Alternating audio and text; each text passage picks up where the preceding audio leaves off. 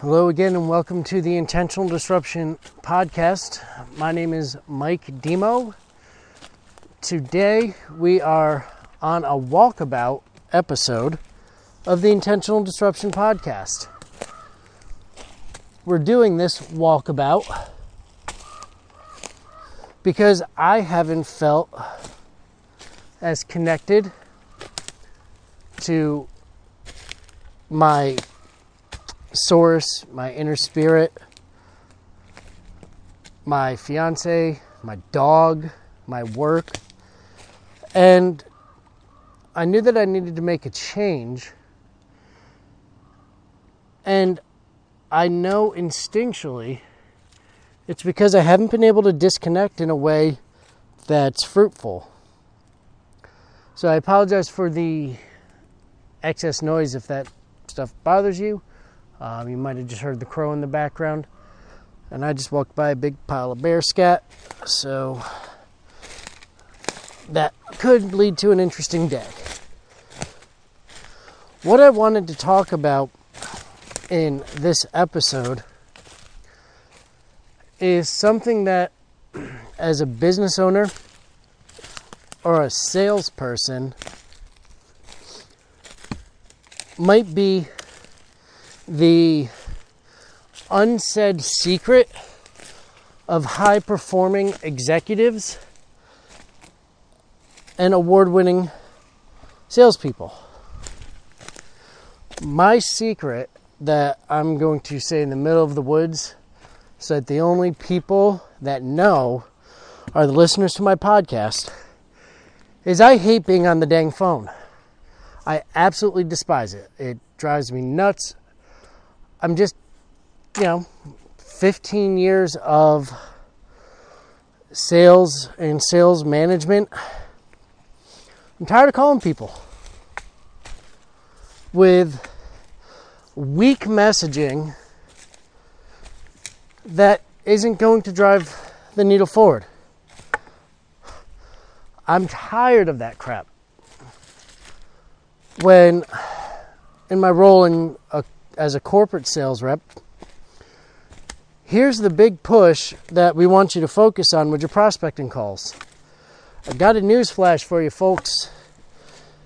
The marketing department may have put this together.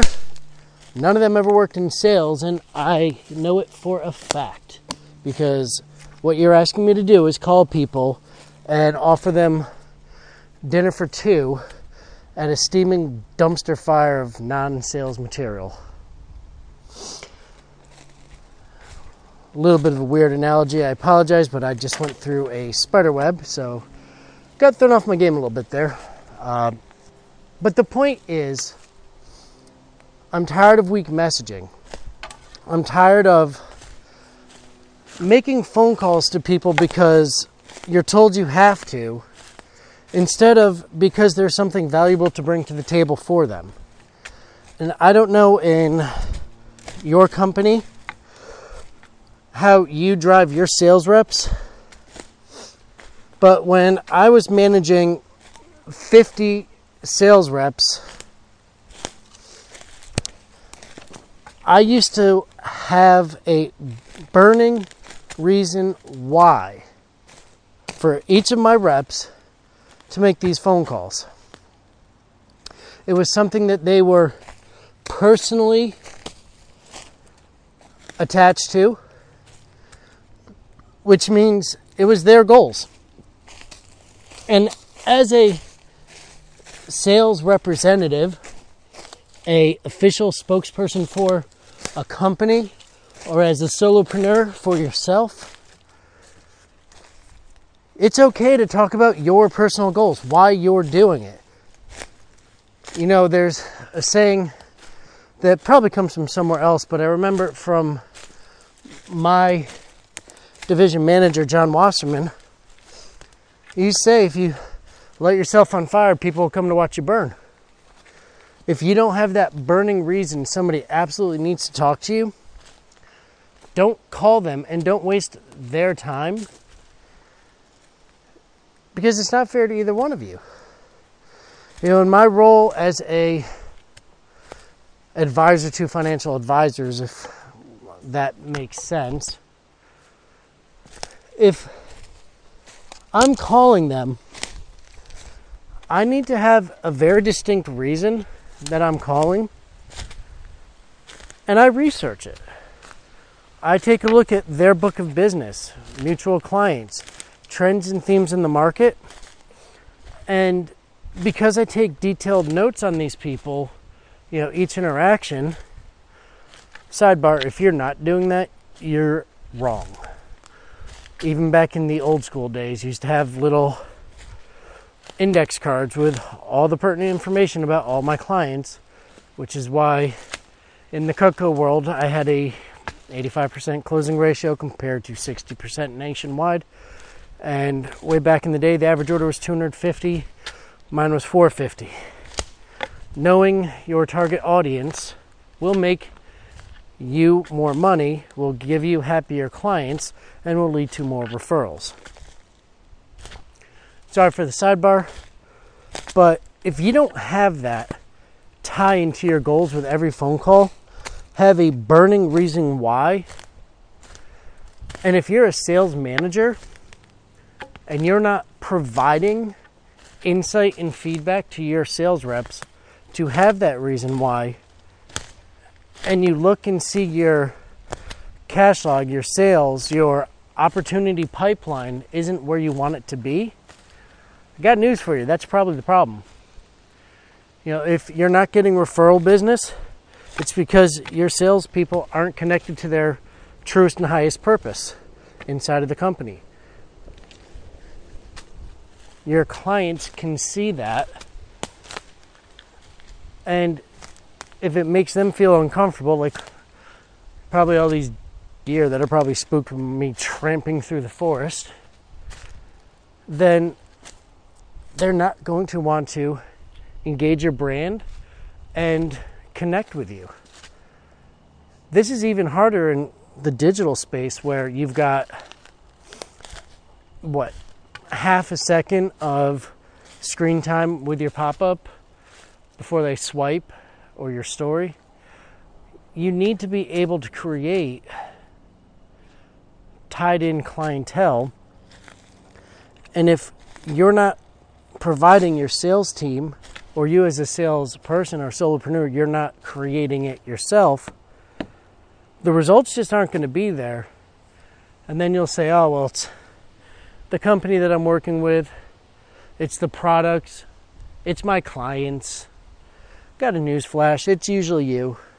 And that's okay because it doesn't have to be you forever that's just you in this particular moment in time. I'd love to tell you that I was the King Kong of sales in every industry and every opportunity I've been in. It's not true. I've run awards basically everywhere that I've worked that gave awards for salesmanship or sales management or insert something other than a ribbon here. But it wasn't always that way. It's a skill honed. I mean, if we go back to the retail days in high school, I mean, shoot, you're talking 1997 to 2019. That is a long time perfecting the ability to have a conversation, identify what somebody's need is, and offer them a solution that's going to be applicable for them. In the process, make them feel so comfortable and at ease that they're willing to sign on the dotted line for themselves and even make a phone call to their friend to let them know that they recommended to talk to you as well because of the expertise you bring to the table. That doesn't happen over time but the good news is, when you get a coach that has that kind of experience, they can cut the learning curve sharply by sharing their experiences.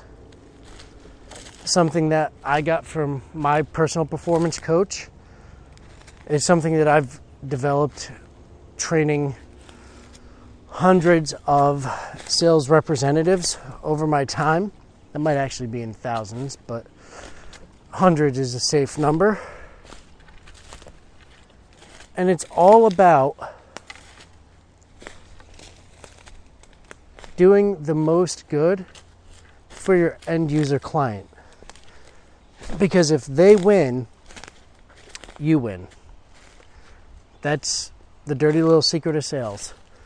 Is if you take care of your client, they're going to take care of you. Maybe not every time. You know, just like they say, that's why they call it fishing, not catching. But what you'll find is the more times you give yourself the opportunity to succeed and you present genuine solutions to your clients and in an open and honest way, you'll start to see your sales results increase. I mean, at the company that I'm at currently, when I got promoted into my current role a couple years ago, took over a territory that was going 60% to goal every year, basically, for the last couple years. That territory finished over 100% to goal that year. The next year, and then when I moved territories, it was well over 100% to goal as far as a run rate goes. It finished at 70%. That happens the territory that I had been in, or that I moved to, was at about 70% to goal. Finished the year at 100% to goal. The next year, this year, we're on track for 150% to goal with elevated standards. The products didn't really change. What changed is the ability to connect with these folks and offer them a solution that benefited their clients, themselves, and then selfishly, it also helped us. But when you start off with doing the most good for the client, the other two fall in line pretty quickly. So if you're a business owner or a sales representative, sales manager, you're in marketing even, and you want to walk through what your value proposition is, what your cost of replacement is, and what you can do to enhance the client experience and therefore enhance your revenue, feel free to drop me a note. You can reach me at Coach Mike Demo on Facebook. You can reach me at Coach underscore Mike underscore Demo on Instagram. And I'm going to go now because I need to figure out which way is out of this particular forest. So I appreciate the time and I look forward to talking to you again next time.